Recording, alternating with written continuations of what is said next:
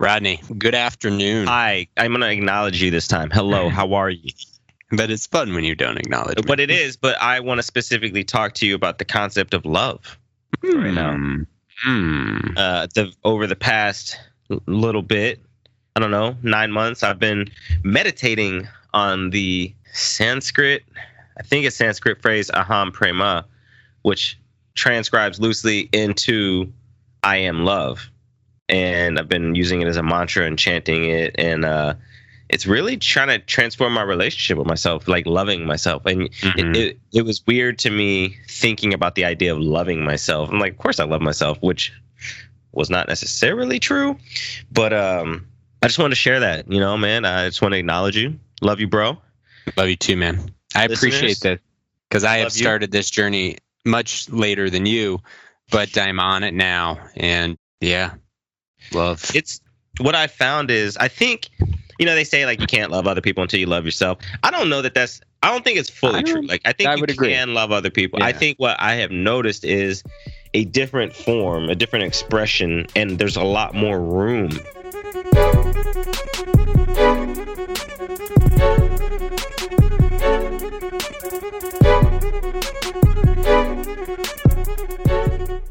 Welcome back to the More in Common podcast. I am your co-host Keith with my man Rodney.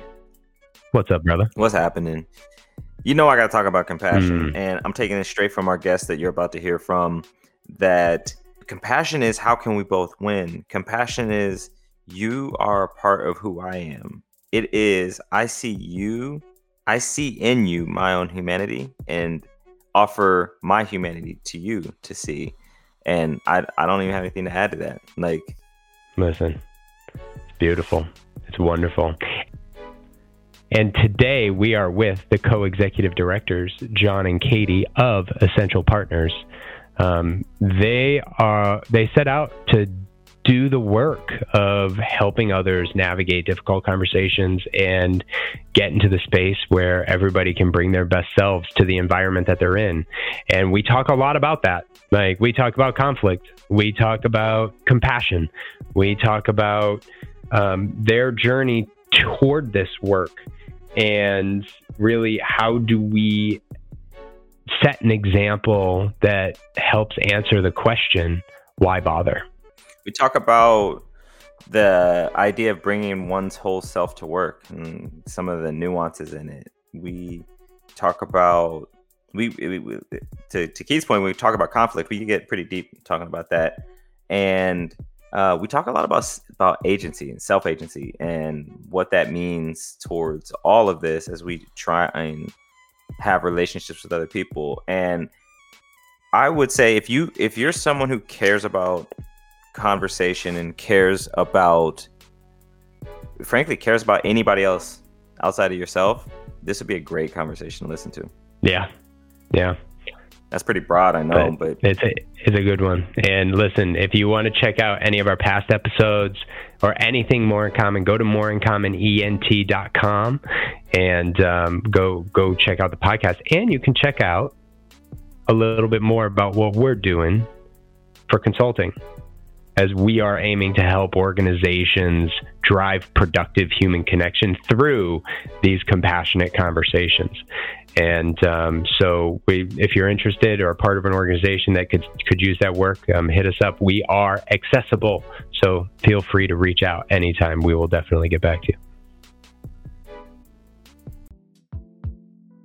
She said, I am so tired of feeling like I don't belong in my community. I am so tired of hiding who I am and and feeling like I have to be on guard around everybody. If this is what it's like, I want to have this conversation. And it to me clicked in that living in that state of alienation, not belonging, being afraid is just exhausting. It wears us down. And so I think you're absolutely right that that the fear is maybe a quicker thing to access, but it it's it uh, it takes a lot out of you, and and hope is the thing that gives you life. It brings you it brings you life. It allows you to to feel that sense of belonging and future, and I think I think it's where we want to live more. And today we are with Katie Hyten and John Sarrouf of Essential Partners. They are co executive directors, and John is the director of program development. Founded in 1989, Essential Partners equips people to live and work better together in community by building trust and understanding across differences. Katie joined the organization after completing her graduate studies at Tufts University Fletcher School, where her research in religious conflicts focused on the need for effective communication in complex political issues. Katie helped develop the first university wide interreligious institute at Pepperdine University. She has worked with Search for Common Ground in Lebanon, Results Education Fund in Washington, D.C., and as a mediator in the Massachusetts District Courts. Now, John was first exposed to EP's work while studying in the master's program in dispute resolution at the University of Massachusetts in Boston. Since then, John has facilitated dialogues on issue, issues such as sustainability, gender, the Israeli Palestinian conflict, uh, religious pluralism, and technology and sexuality. John served as the assistant director of difficult dialogues at Clark University, where he taught dialogue to faculty and students. His private consulting work has focused on mediation and transforming conflict in small work groups and nonprofit boards.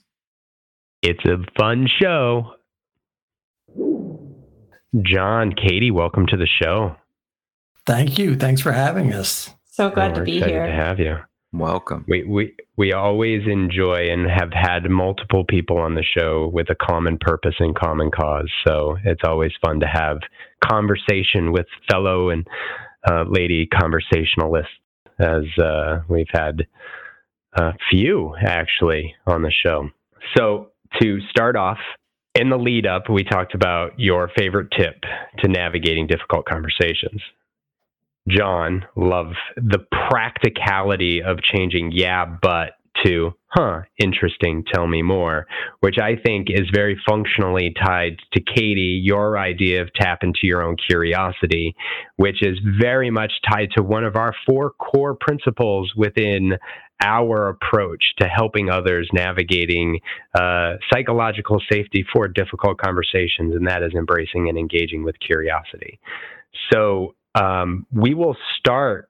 I'm, I'm going to go right to Katie on um, understanding from your perspective what does it mean to tap into curiosity and how do you go about doing that? I love this idea of kind of embracing your own curiosity because there's a spark that I think can easily get stuck or can easily get lost. And that can be true whether you're stuck in a strategic planning conversation with your team and you just cannot seem to move forward, or whether you're stuck in a really difficult um, conflict in your community or with your family, whether it's around politics or around identity, that you just kind of get into loggerheads.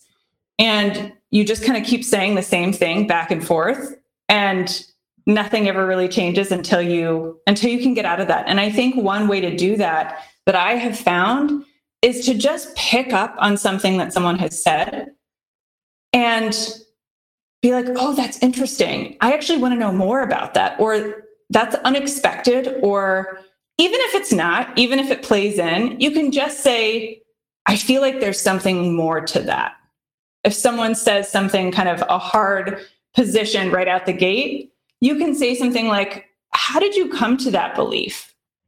Uh, tell me more about who taught you that belief or where you learned that belief. You know, in an organization, it might be, Tell me about how your job has intersected with that belief. You know, like what ha- what have you seen happen that gives you that perspective? And it just opens up this whole world of conversation where all of a sudden people can say, t- can talk about what matters to them. And it's this kind of immediacy of getting unstuck and opening up some new air into a conversation that has felt pretty stale and pretty kind of old and well trod uh, in many I- experiences. I think there's an interesting bridge here between what you just said and what John said. So we can get his response, but what you just said there answered part of a question that formed as you were talking, which was like, all right, well, when it gets what if it's something that's triggering? Not just, it's not just a hard position, but like I'm emotionally, I'm physiologically triggered. How do I stay in my curiosity? And you answered part of it there. Curious if you have any other thought, any other thoughts on using curiosity there, and then I throw that over to John to. I mean, I think for me, there's also a piece of curiosity that is that is agency. You know that you have a choice of whether you want to lean into that. And i think that can be freeing. If you feel so emotionally triggered that you need to step away knowing that you can step away gives you the space to lean into curiosity when you want to like you can say i opt into this conversation but i want it to go differently. And that for me is the place that i can say okay if i want the if i want to stay here and i want to do this differently how can i how can i learn more about what this means?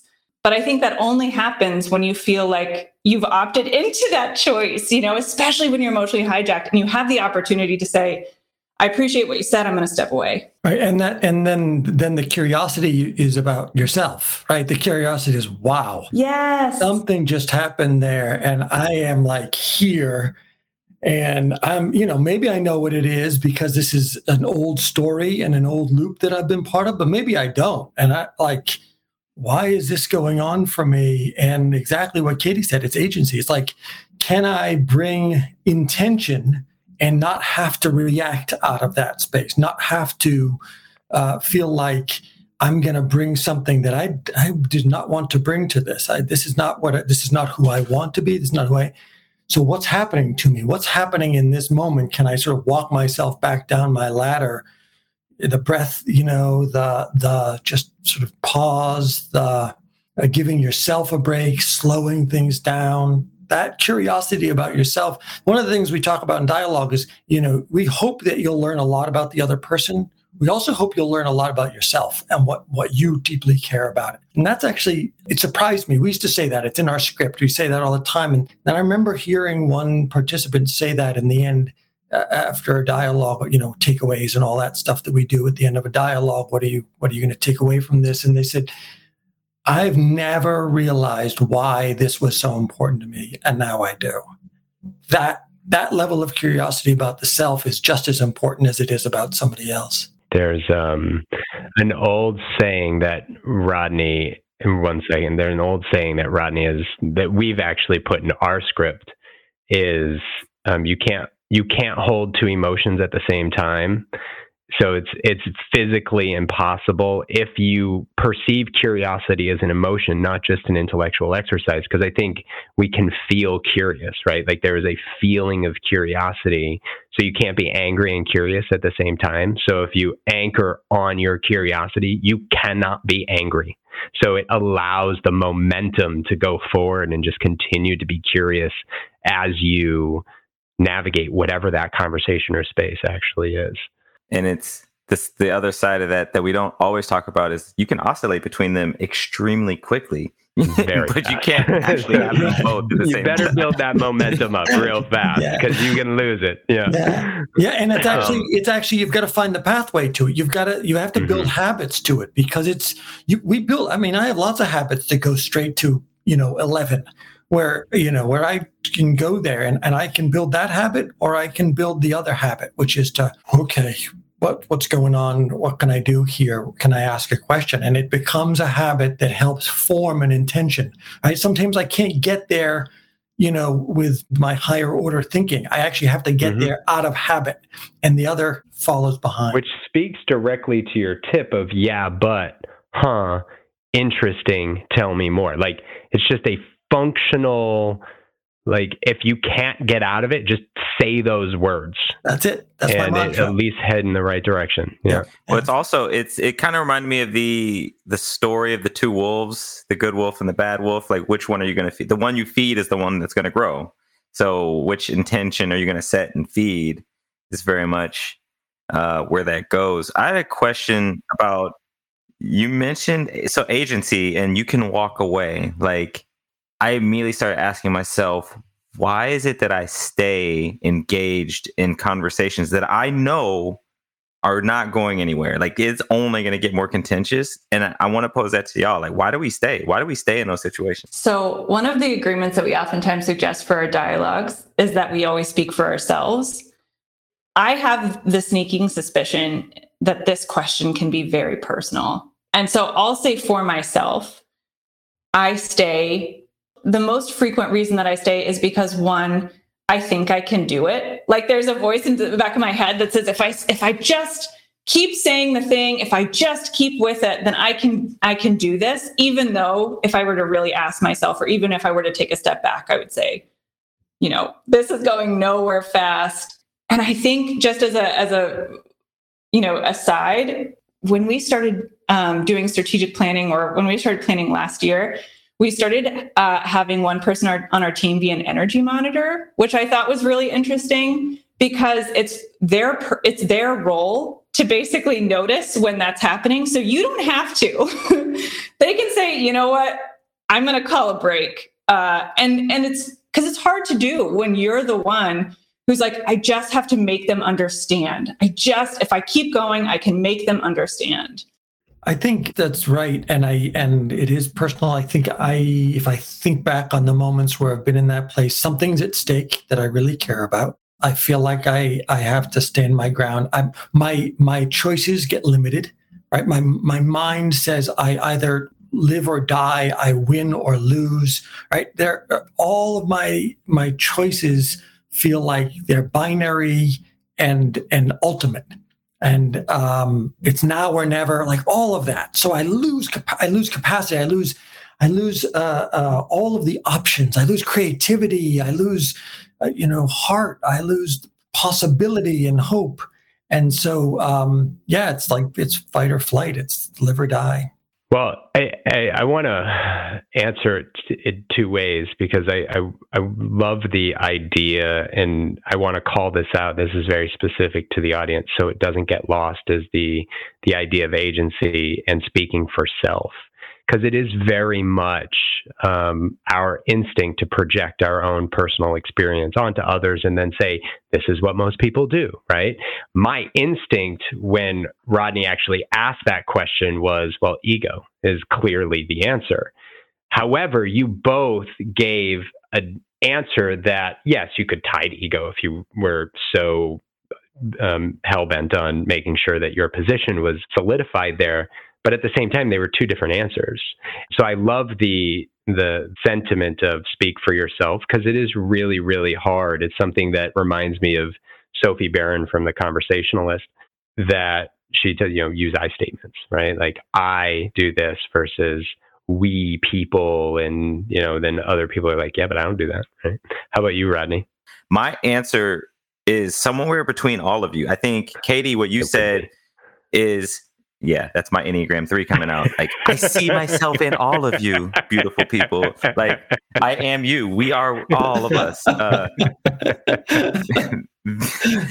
it's, I mean, at the at the root, it's like I want to be right. Like I am right. Damn it! Like why don't you know that? Eh, but I think it's much more the physio. It's pair that with the physiological and the the the myopic my my op- my options are off and I, I'm not seeing straight. I'm not thinking straight. I think it's kind of all of what you guys what you all said. So yeah, thank you for indulging the question. So you know, coming into every conversation, I always like to prepare one question, and I don't usually say that other than to tie it back to one of the things that you said, John, in the lead up, where we were talking about what keeps you going, and you said hope.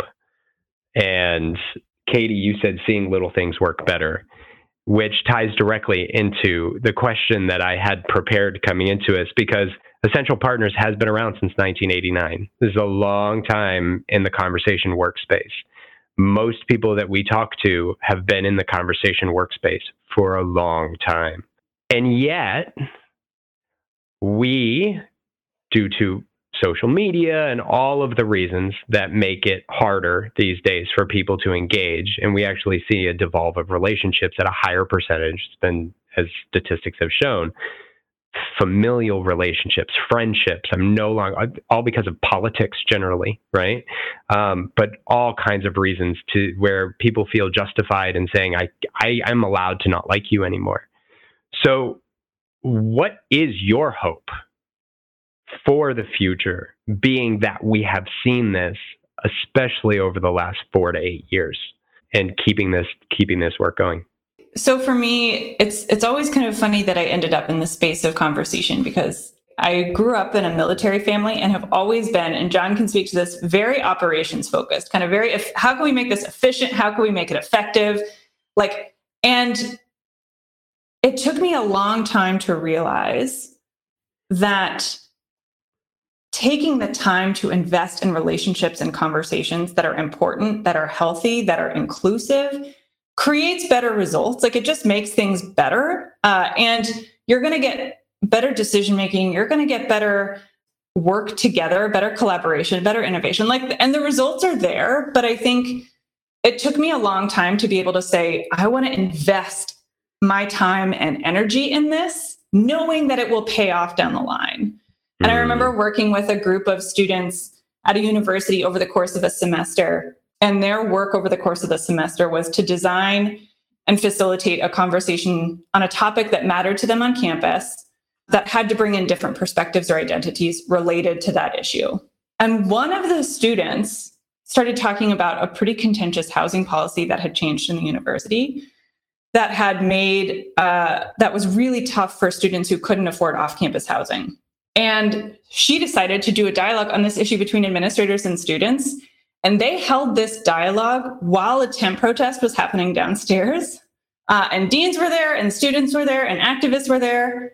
And she said afterwards that all of them felt like they had been heard and seen. And that like two weeks later on campus two of a student and an administrator were just having coffee together to talk more about it. And you just see that this investment, and she had worked for the whole semester to bring these people into a room together because there was a lot of distrust, a lot of tension around this issue. And, and you know, administrators and students alike saying, why would I come to this space when I'm just going to get yelled at or when I'm not going to be listened to? Why would I bother? Um, and to then actually see them say, oh, we can do this together better. And we're going to actually start meeting for coffee after this to actually start working on this together was just so gratifying for me. And it, it, was hope in practice because you get to see the change. I mean, it takes a long time, but you get to see, you know, over time that these relationships actually make it possible for people to turn to each other rather than going back to their camps um, and saying, how can we make, you know, our futures are intertwined in some way we can't, you know, like there's no way that we can do this separately. So, you know, how can we how can we come together and listen to each other and learn from each other in this new way? Hmm. I have a question on that, but I'll get John's thoughts here. Uh, so I um I think maybe because of my cultural heritage, which is which is Lebanese, uh, I I have this like long view of history. I, time is just a little bit different to to people in the Middle East. You know, the answer is, well, when's it, when's when's this thing going to get done? Well, tomorrow, God willing. You know, I mean, I don't know. We'll see. But but there's a there. I mean, you know, there there were uh, there have been a hundred years of war. There was a hundred years of war between in civil war in in England, and sure, they have their problems, but people travel all around. They marry with each other. They live together. There are wars uh, in uh, civil wars in in uh, you know through the Middle East uh, and new ones, and and in you know a hundred years later, they're living and marrying together. This is th- this is possible. We can do this. Right? This is this is who we are. And for every moment where there is a moment of hatred in our country, there are thousands of moments of love and connection. And one of the projects we did down in we're still doing down in Columbia, Maryland, is this interfaith community. Uh, whole, it started with six congregations, uh, Muslims and, and Christians and, and Jews and uh, different denominations within uh, all of those parts. And now it's grown to like, I think there were 62 different congregations in this past year. But after the first set of them, the Tree of Life Synagogue shooting happened in Pittsburgh, right? And the synagogue in Columbia, Maryland had a service to pray for and commemorate that. The rabbi told me that she had to do a service twice. She had to do one inside and then go out into the parking lot and do another service because so many people came that they had built relationships with through these conversations that wanted to show their support. They couldn't fit into the into the temple. She had to go out and do one in the parking lot for people who would come. Sure, there's going to be moments when people do things, acts of hatred. There are going to be moments when we're frustrated with each other. There is so much more love and kindness and reaching out to each other, so much more capacity for that. We just need to make space for people to see that, for people to understand that. It's a long, it's a, it's a long arc of history that we're in the middle of. So we just, yeah, it's, it's about that's why we have to keep hope. I think in in between your two answers, what I heard, one thing I pulled out of it is is that it's hard. You often hear people say conversation isn't action. Conversation isn't moving things along, and it's very much an entitled point of view in that I am I want something to happen right now.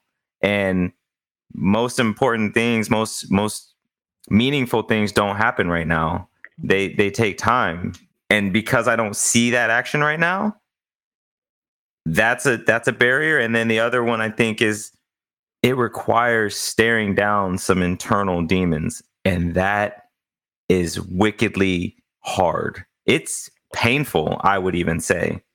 And it's a lot easier to just be like, I subscribe to this view set and I'm gonna just keep it moving, bro. Just like get out of my face, keep it moving. I'm gonna then to sit down and sit and talk to whomever. So yeah, but thank you for the answers. I, that was wonderful. I think um, there's an interesting component that I mean, very similar, and there it comes to this space that you said, Katie, about well, why would I bother? That mentality, to Rodney's point, that is very much interwoven. Like why why bother i'm the most common thing that we always try to break down is i'm not going to change their mind right well why are you trying to change their mind like if that's your goal you're right you're not going to so but that leads to why am i why do i bother and what so how do we get people and I think we're all trying to find this answer because I think we'd be be killing it as businesses if we did.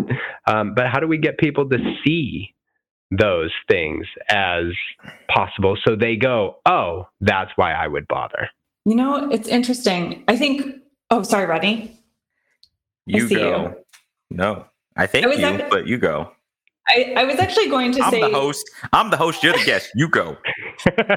um, well, I'm just loving this anyway. So, but I think I actually want to speak to both of those things because I think it's a both and. Because what, what Rodney, what I heard you say, and something that I that we oftentimes work with clients in this really messy middle. Like, even if we can get them to start the conversations and invest in this, that things sometimes get harder before they get easier. Because when you start talking about stuff, stuff starts coming up and some hard stuff starts coming up. Stuff that you may have not wanted to pay attention to before, or may have wanted to kind of put in the closet and shut the door and like never touch again. And I think lifting that up with in that middle ground where you don't know what to do with it yet is sometimes the hardest part but i think to your point um, that there's this there's also this piece actually i was just working with this this school in georgia and we've been we've been trying to kind of they're kind of a, a middle and upper school. Most of they do preschool through upper school. But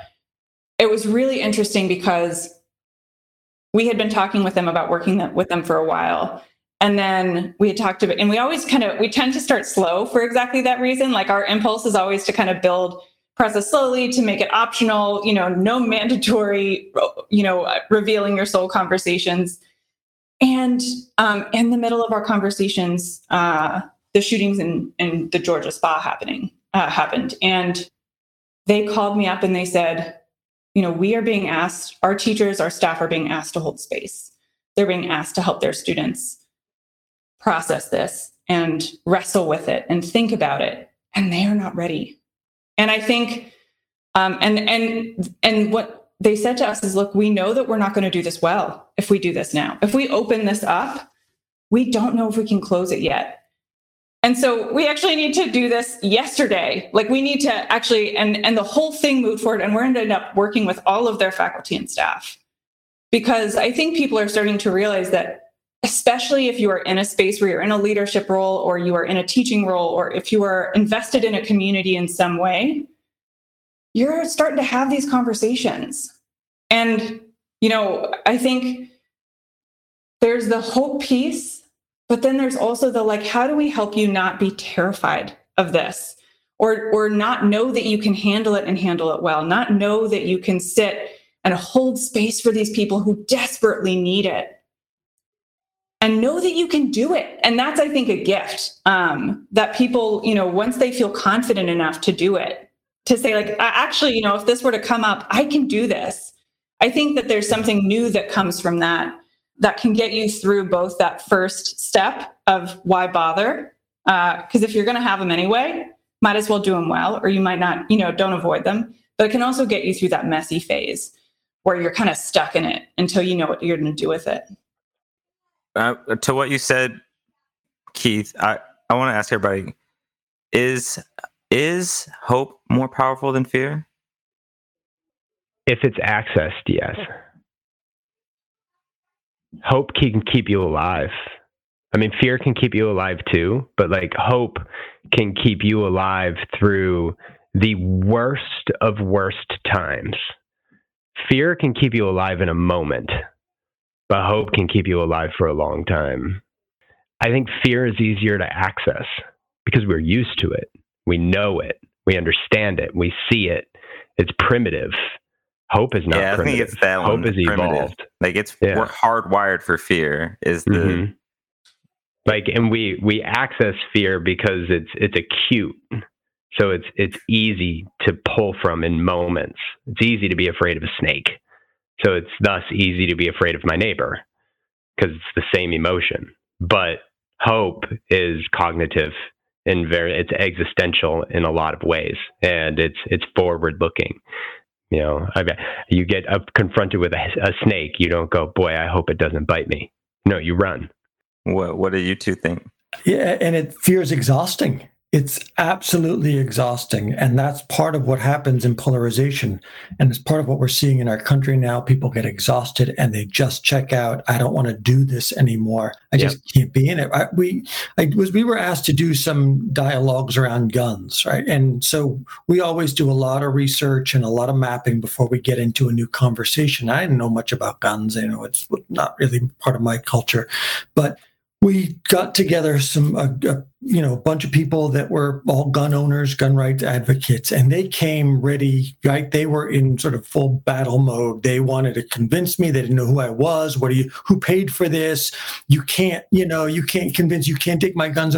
Uh, i just want to learn. I'm just here to ask some questions you know what well, what do you want to do with it? Well, we were talking about maybe having dialogues between people, and you can't talk to them; they don't get it. They're just, you know, okay, that's fine. And maybe they won't. So, so we'll just, so I just, can I just ask some questions? All right, go ahead. So I'd ask, and tell me about your first gun. Tell me about, you know, what your some experiences.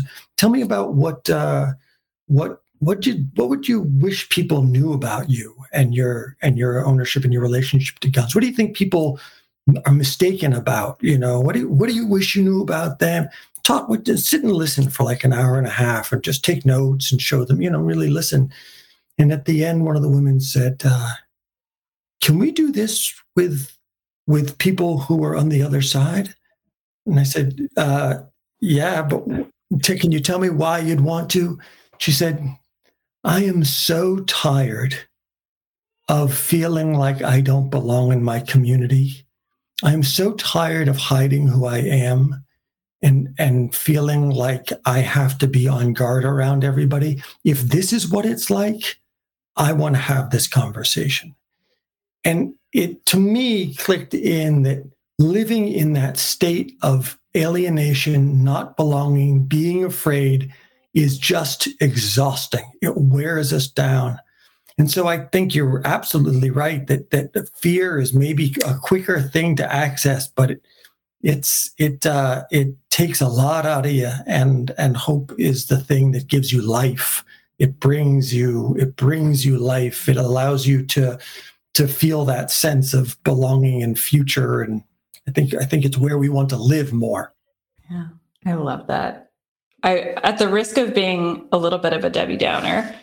What the other thing that I will say, which I think I is it. connected, because John is the most inspirational pe- person, like truly, that I have ever met. I would follow him literally anywhere. And also, I think hope can also be terrifying because if you have been let down over and over and over by your community and your organization, letting yourself imagine a different future, which is really what hope is, you know, letting yourself imagine a different future can be so hard. And it and it can be so it can it can feel like losing a part of your soul to get disappointed and betrayed over and over again. And we talk a lot in our work about the importance of trust. And i think there's trust in the process. There's trust in other people. There's trust in your community. What i love about what john was saying is that those folks had trouble getting to a place where they could imagine a different future. They had trouble getting up to a place where they could hope until they got a little taste of it, until they could trust enough to say, okay, let me see if I can, let me see if I can try this again. And maybe this time will be different. And I think there, you know, history repeats itself. Sometimes it is really tough to be able to believe that. So I think there's such value in hope. And I also totally understand that it is, it can be scary too. That, you know, to let yourself hope is a risk sometimes uh, if you've been Mhm. disappointed a lot. Waiting for the other shoe to drop. It's a real thing. I've lived there much of my life. Rodney, what do you think on it? I, I think you got you. I agree with. Uh. I agree. Fair enough. Um, So that um, I don't know. Do you want to add anything there? uh, nope. Kind of cut you off there. Okay. Um, that leads to you know to just kind of tying back to something you said, Katie. I never imagined I'd be in conversation work, and so you both are in it. Like, what? Where did the inspiration come from? Like, how did this come about for the two of you? Is it something that you grew up with? Like, how how did this? You know, Katie, we know you were you're you're a military kid. Like, how about you, John? Where did that come from as well? I mean, I had an idea about peace as a thing. I, uh, as I said, I'm uh, of Lebanese heritage, and I, I'm I'm 50 years old. Oh my gosh, um, which means I grew up for 15 years of my formative life, from 75 to 90, was the years of the Lebanese Civil War.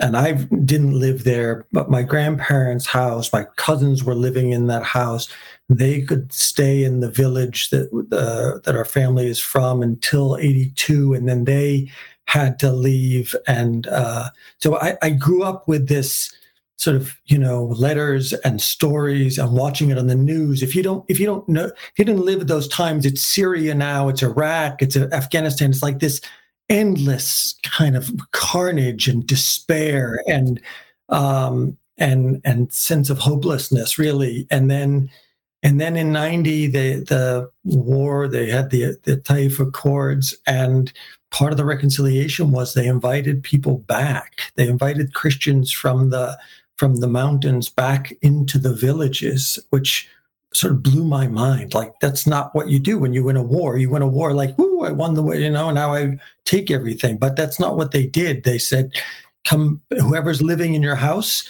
uh, has to leave, and we're going to give them money to to build a house because, of course, they lost their house somewhere else, right? They didn't just, you know, uh, weren't like just out looking house hunting. They they were displaced themselves, and and then they gave money to rebuild uh, my grandparents' house, and it's like, what is that about? What is it? We're gonna and people and my my cousin was the first first in the for the last in the village to leave, first in the village to come back, and and I when I was went back to grad school, I went and did my research there. It's like, what is it? What's it like to come back to? And this is what, what you were talking about, Rodney, about like, like they don't have much of a choice. You know, I mean, this isn't. You can't just say, "Well, I'm done with you." You know, I mean, you, I guess you could. You leave your country or something, but this is a this is my this is my home. This is where I belong, and so they had long conversations, and they had invited each other over for tea and and weddings and funerals like this is what you do. When there's a wedding you invite people. When there's a funeral you invite people. After you know sunday service you invite people. You make tea you sit and you talk and you slowly reknit your relationships. And for me that was like that that history, that thing would just felt like the seed was planted when I was really young to do that. Mm.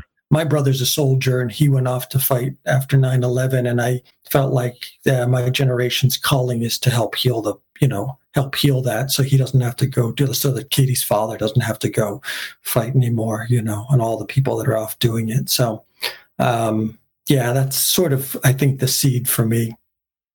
I think my seed, it, it depends. I think we're all really good, or I'm better at creating a narrative looking back than I am looking forward. You know, I don't think I ever would have imagined myself here, but looking back, it makes sense. I think I spent a lot of my childhood as an outsider trying to figure out what it looks like, what this new culture looks like. How do I fit into this new culture? Like, what are the ways of being? Where do people meet? Where do people hang out? You know, and and trying to kind of find myself in those places. And so, um, and I will also say that those are places that are not the most exciting for a kid to go to. That we were almost scheduled to be stationed in in Japan, and I was so excited that to like travel the world and do the things. And then we got restationed to Omaha, Nebraska, and it was different. But I just remember loving, you know, those new those new places, loving um, figuring out people, loving figuring out where I fit. You know, how, figuring out, you know, you kind of get to figure it yourself in those times. So then when I went to school, I was like, all I want to do is travel. I didn't get to go to any cool places as a kid. So I want to go to all over the world now. And so I studied international relations and found myself drawn to the role that identity plays in all of our lives. And and I and you know I couldn't have explained it at the time. You know, there are so many different things that you can study in international relations, but you know, I really think that trying to connect people's hearts and souls and experiences and communities to their places, to their policies was always something that I loved. Um, and I ended up actually doing a little bit of work in um, Israel, Palestine, and in Lebanon um, as well, and just heard people say over and over, you know, no matter what they were looking at. And I remember looking, I was looking at the role that identity plays in foreign policy, in the United States foreign policy, particularly in Lebanon. And I remember talking to everybody, you know, I would I would talk to people on all sides of the conflict, and they would tell me all different things. You know, I, we really appreciate America's democracy. It's a model for us to please never, you know, please everyone leave and never never do anything in Lebanon again. You've only made a huge a huge mess. But the constant theme that I heard was that um, that Americans just do not understand us. Americans just do not understand Lebanon. And I remember just sitting back and saying, how does that work? Like, how does that piece of this work? You know, you can create complex and nuanced research and and you know, I was I was using all the research that policymakers had access to, and it's beautifully done and articulate and talks a lot about identity. But I just realized no one could talk about it. Like we just couldn't talk about the messy things that weren't, you know, economic policy, constitutional law, you know, what are the, the pillars of democracy that we want to be building here? What is the State Department's mission? What is the Defense Department's, you know, Department of Defense's mission? What's Congress's goal here? And talking across and within those lines, you know, just about those most important things, about those things that are hard to access, hard to define, hard to quantify. So yeah, that's that's actually how I ended up finding public conversations. And John was kind enough to interview me back in the day. But truly, I mean, this I, I started saying, how do you do that piece? How do you do that piece of helping people build that understanding that says, I am seen and I and I feel like I was my voice was taken seriously in this decision, in this policy, in this organization, in this culture. Really, you know, we talk sometimes in our work about co-creating culture. How do we help people, you know, see themselves in what they create or in see themselves in, in the communities and the organizations that they're a part of? And it's messy, messy work, but it's it's been, I don't know, piece of who I am, I guess, ever since.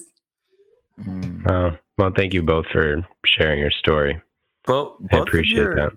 Yeah, thank you. Both of your answers had uh, conflict in them. Um, how, how do y'all think about conflict, whether it be large scale war or just one on one, 1v1? Oh, we're going to take a pause right there this week. I hope you're enjoying the show. just take a moment to take all the goodness from Katie and John. Let it soak in. In a few days, we'll be right back. Or maybe you can just hit play on the second part.